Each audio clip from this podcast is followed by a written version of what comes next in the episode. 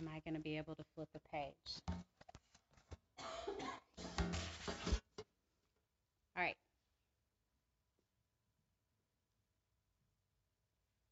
Hello. Good morning. Hi. Let's start here.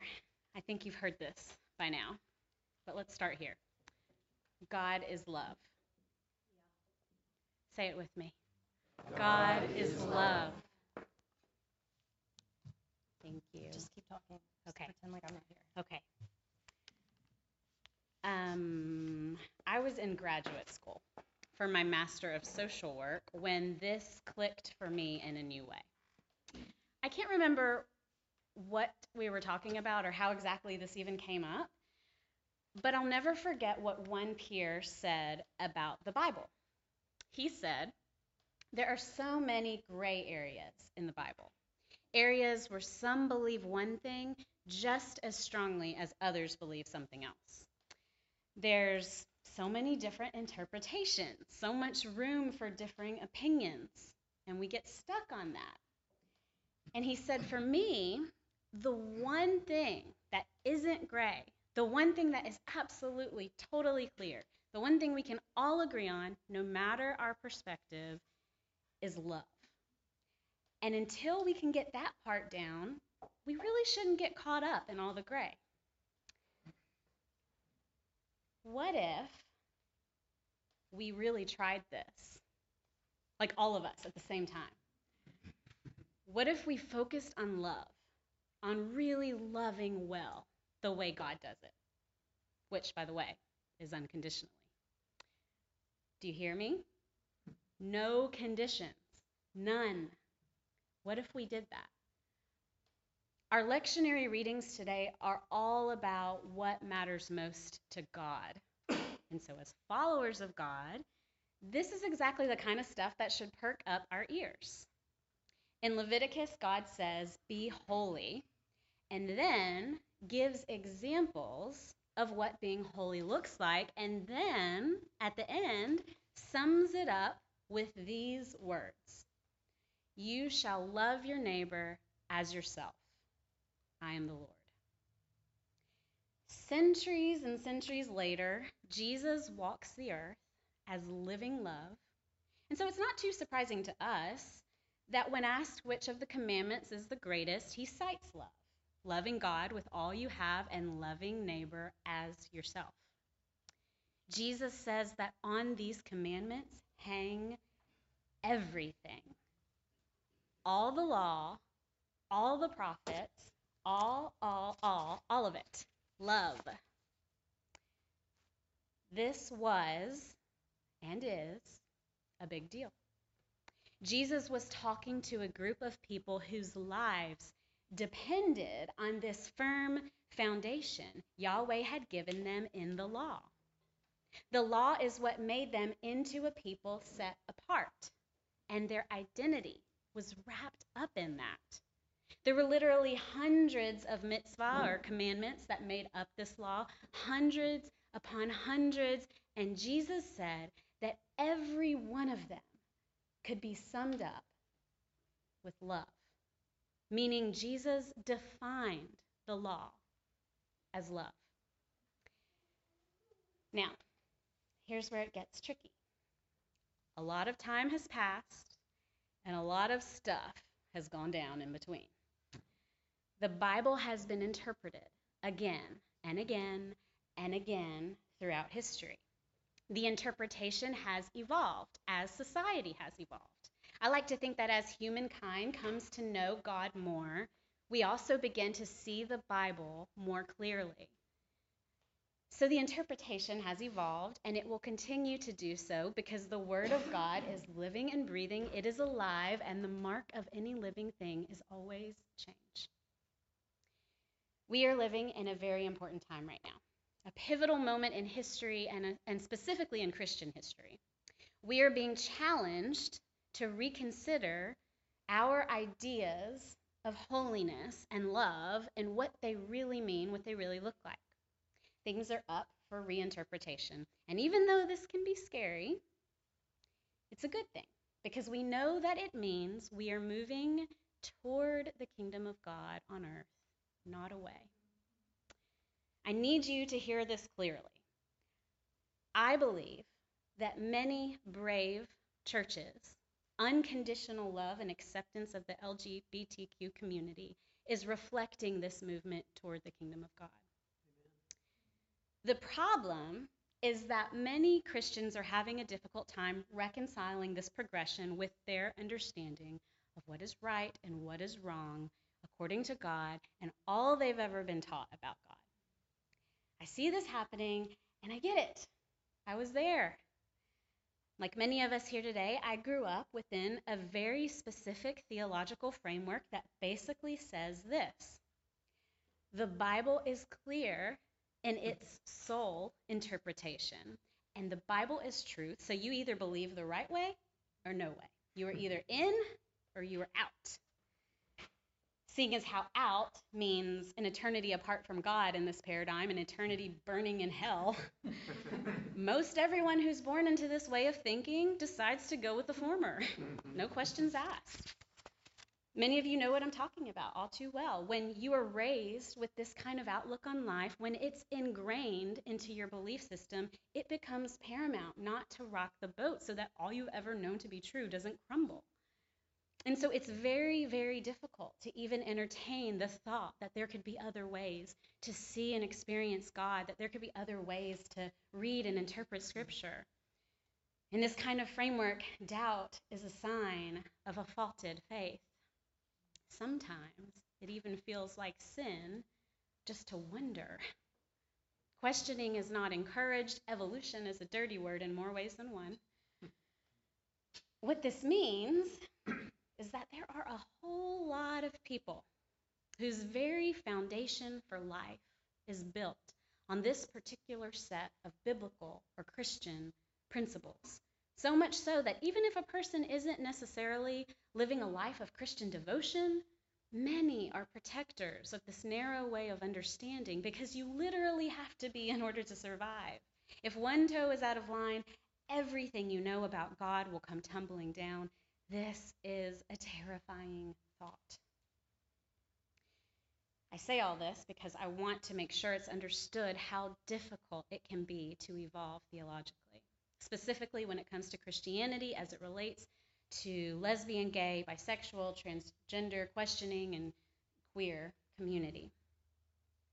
If I could say anything to the people who are unable to engage in this conversation without anger or defensiveness or trepidation, I would say this I get it.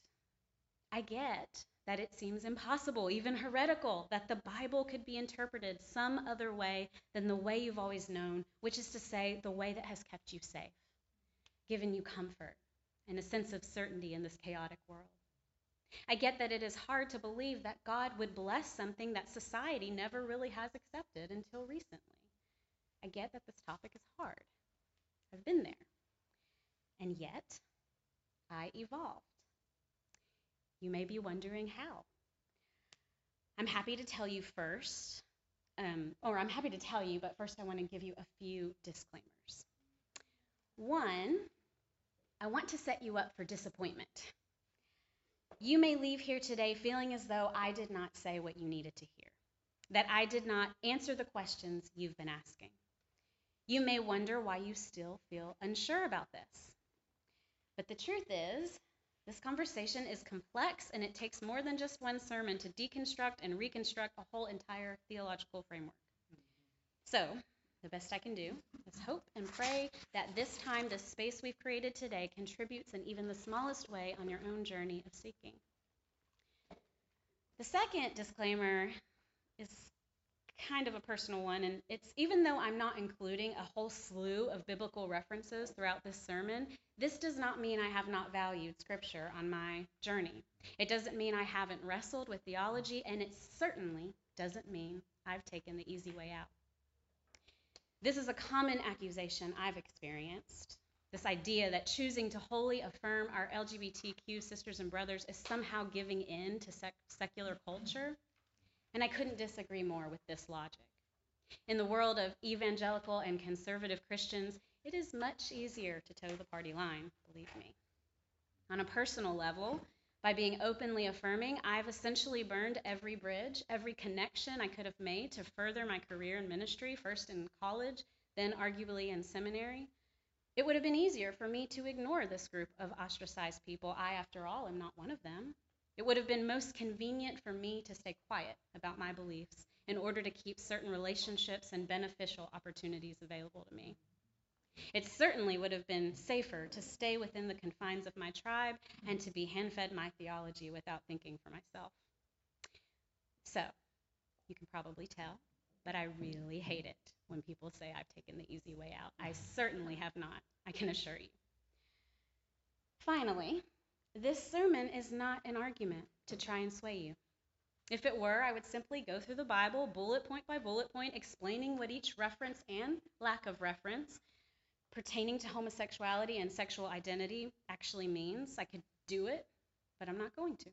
If you want theological resources, exegetical resources, I've included those on the back of your worship guide. Read away.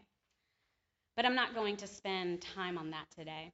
I was a speech major in undergrad, and one thing I learned in debate is that any argument can be rationalized well, even if you don't agree with it. And we were often assigned positions that we would not have chosen for ourselves.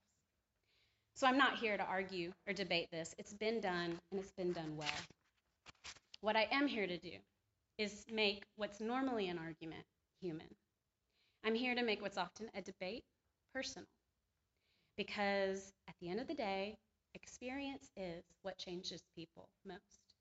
And no matter how often a person may preach a specific doctrine, in the end, people use experience to guide what they are able to live with even if we aren't always self aware enough to realize that is what we are doing. We are all shaped by our experiences, and we make our everyday decisions based on what we know, what we are familiar with, and what makes sense to us as a result of experience. Kyle told me recently about an experience Eric Wickman, a pro- professor who uh, lives in Belton now, but he's attended our church for many years he's often had this um, experience in his college classroom teaching religion. When asked how many students agree that it's okay for a woman to be a preacher, only a slim few ever actually raised their hand and agreed. Then, next, when asked immediately after how many people have actually heard a woman preacher, the same few are the only ones to raise their hand. These students experienced something that the other students hadn't, and that experience changed their perception of right and wrong. The familiarity impacted them on a theological level, and it informed their interpretation moving forward. When my friend Kendall, who you heard in the poem earlier, preached her coming out sermon in support of LGBTQ, she spoke of the times that changed her theological stance as conversion experiences. And so I would like to do something similar and tell you about my own conversion. I was born and raised in the Bible Belt, so the paradigm mentioned earlier was very much my way of thinking and seeing the world. Still, at the same time, my parents were from the north. Most of my extended family was um, in Portland and, and outside of the Bible Belt, basically. And most importantly, I grew up with family members who were gay, so it wasn't a foreign concept to me. Um, two of my aunts are gay and in healthy, happy, committed marriages, and I grew up around them. So being gay was never something that made me uncomfortable or felt strange to me. But as I grew up, I began to believe, based on what I'd learned in my faith context, that even though I loved my family, Scripture gave me no choice but to see all same sex relationships as sinful. Besides the fact that my aunts were gay, they were also just some of the best people I knew.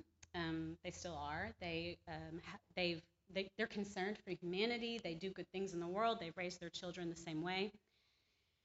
And so, even though I read the Bible the only way I knew how, on some level, having the amazing extended family who weren't Christians um, that I had this was my first clue that there couldn't be just one way to interpret scripture. So I tucked this revelation in my back pocket and it subconsciously shaped everything I took in as a young person. I can see now how this was my first conversion experience. Even so, I still went along with what I'd been taught. I still didn't know how to believe outside of the ideals that I'd inherited.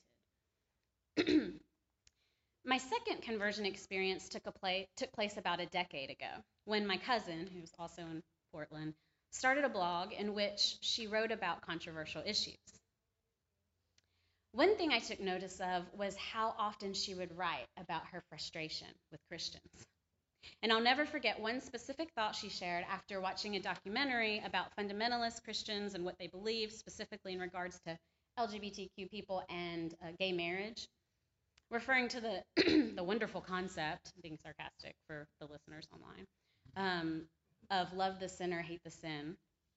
She essentially asked, How can you say you love me, but also say I'm a sinner and going to hell all in one breath? And here's the part that really planted a seed inside me that would stick with me. She wondered, how can this be love? If you don't affirm me, you can't really love me. If you don't affirm all of me, you oppress me. You deny me. Even those even though these words pierced me, even though they would eventually change me, at the time that she wrote this blog, I truly didn't understand her perspective. Now, this was just as I was starting seminary, so it was before I had acquired the tools needed to learn how to think for myself theologically, to not just accept the ideals that I'd inherited as hard and fast, uncompromisable truth. So I remember feeling really conflicted about all of this.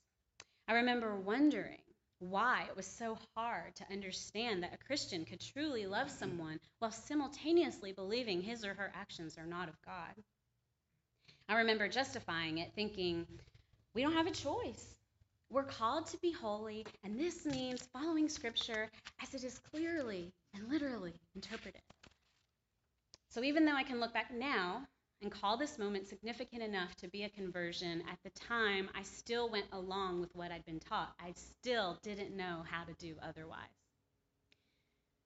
My third conversion experience has to do with calling. Four years had passed since my cousin wrote that blog post, and I was ending my time in seminary. The calling that had formed in my life was a path I would have never predicted. I never thought I would work in a church, thus the degree in social work, mm-hmm. much less be a pastor, much less be a preacher. The events of how all of this came to be are so complex and so random and so just totally from God. That's another story for another day. But I went to a seminary known for supporting women in ministry. And in this way, this is how my former experience in college and in the college ministry, I had burned some bridges there because this seminary was viewed as liberal for being accepting of women in ministry by many of my former colleagues. There were even some attending the seminary who held to these traditional views that God doesn't call women to be preachers. Not to mention, we're in Texas, you could literally close your eyes and point, and someone would think it's unbiblical. But God had called me, and I knew it in my mind and in my heart and in my spirit that there was nothing wrong with this calling, that this was, in fact, a holy thing, so much so that this call became not just close to me, but a part of my very identity. So, for a whole group of people to constantly be telling me that it's wrong, that it wasn't of God, but then to say, but you can work with children, uh, but you can work with other women, but you can do this, but you can't do that. I was like, no. I don't want to be half a person in your presence or in your church. No, thank you.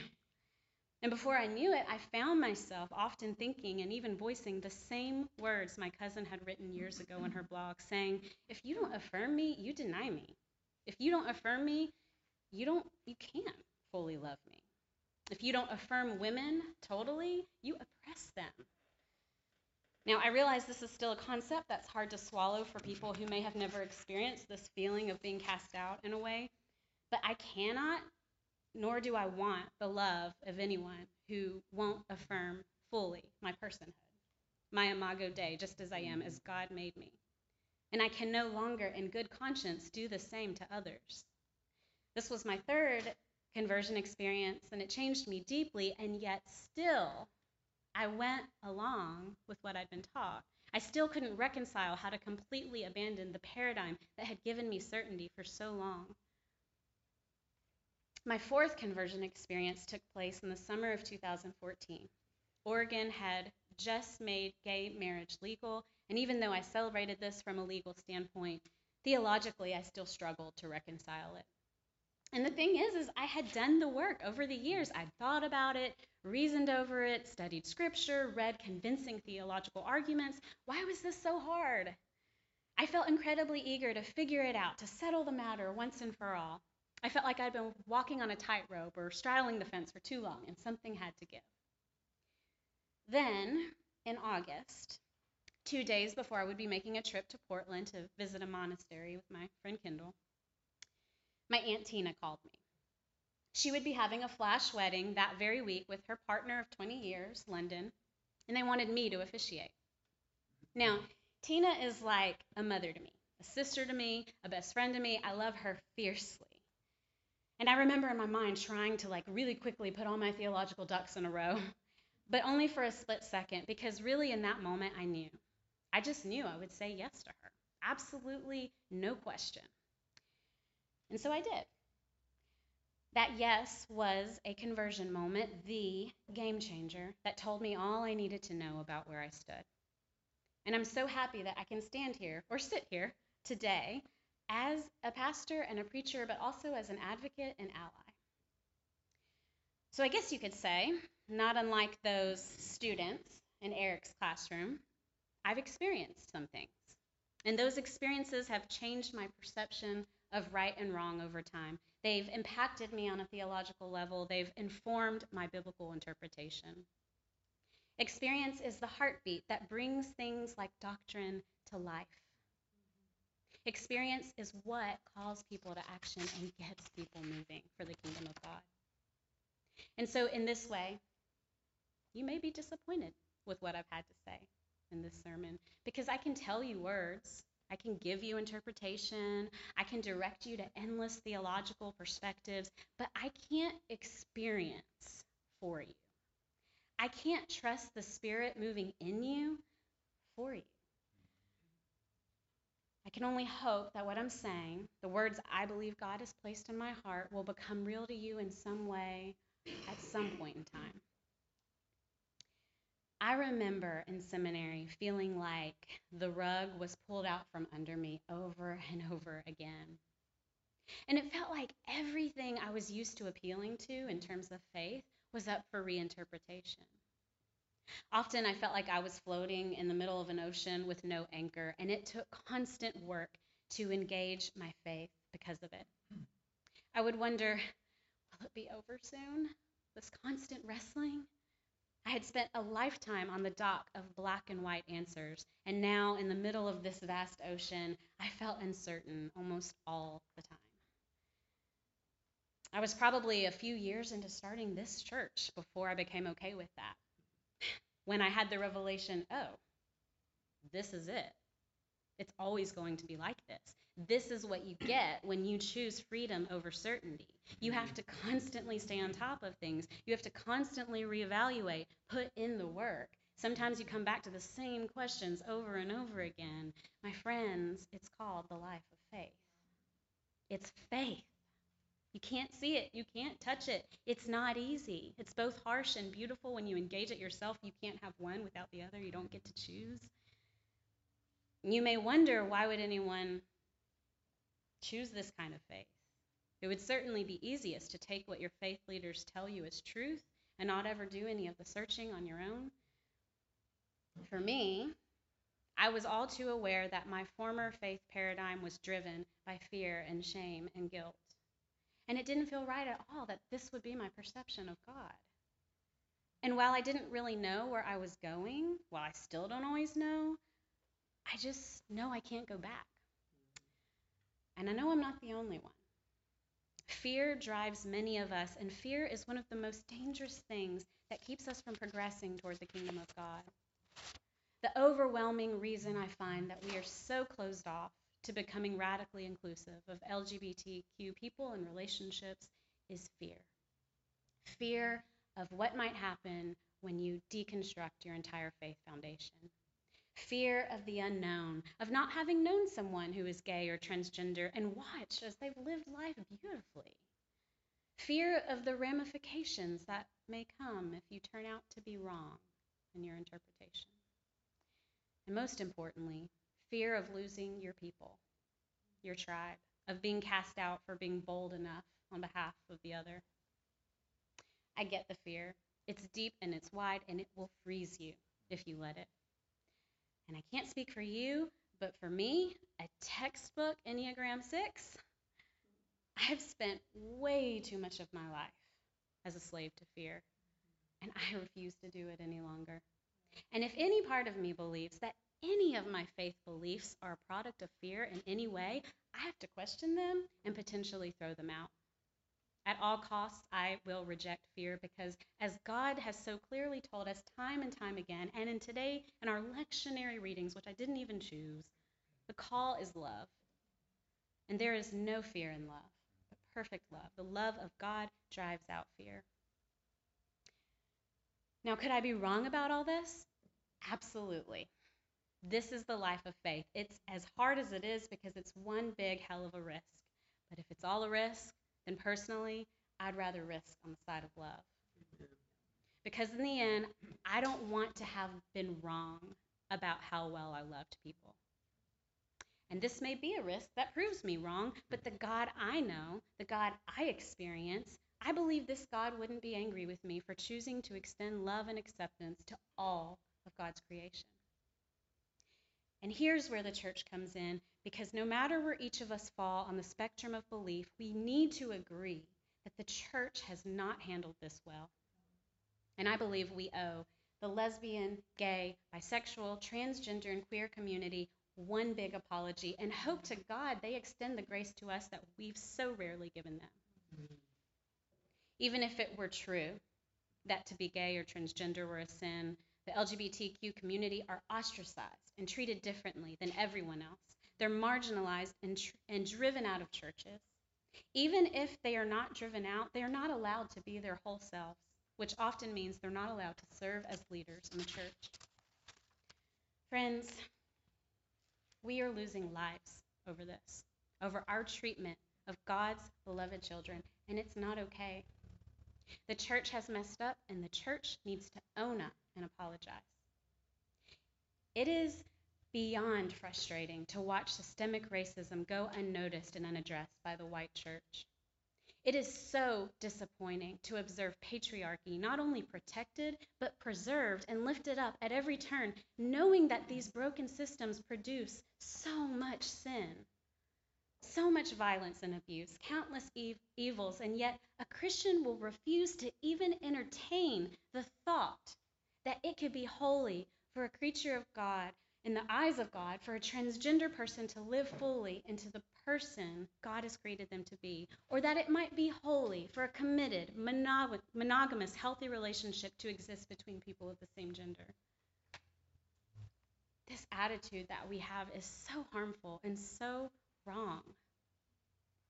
On any given Sunday in any given church, there is so much talk of repentance. The church has one big log in its eye because here is a huge, deep, gaping hole where, the, where repentance is really needed. The only way for it to begin really is just with each one of us. And so, to all LGBTQ people, and especially to those LGBTQ Christians who have denied, who have been denied Christ time and time again by his very church, I say to you, I'm sorry. I'm sorry for the years I spent denying your humanity. I'm sorry for the time I've wasted not being an advocate on your behalf. I'm sorry for being distracted by your personhood instead of fighting for things that are actually evil, like sexual assault, abuse, and harassment. I'm sorry for choosing harmful theology over love. I'm sorry for choosing fear over love. From here on out, with the help of my Lord Jesus Christ, I promise to risk for you, to speak for you when you have no voice, to affirm your wholeness in Christ to all, and to protect your right to every God given gift under the sun. I want to offer all of us the chance to apologize as well with me this morning through litany. No matter where you are on your theological journey, there is always room for repentance, and this prayer is a safe prayer for all to pray, no matter where you stand theologically. You can find the litany on the back of your guide. Please respond to me in the bold. God, we, the church, your body on earth, turn to you in humility and contrition, confessing our failure at loving our LGBTQ brothers and sisters well. We've insulated ourselves. We've turned a blind eye to injustice. We've perpetuated misunderstanding. We've capitulated to fear. We've withheld help and concern. We've cheapened the grace of Jesus. We've forgotten that of faith, hope, and love, love is the greatest. We know that where we are inadequate, you are more than enough. We know that there is always redemption when Jesus is around. We know that Jesus is always where the pain is. Our hearts mourn for the pain we have caused. We are sorry. Help us to be better at following the way of love. Amen.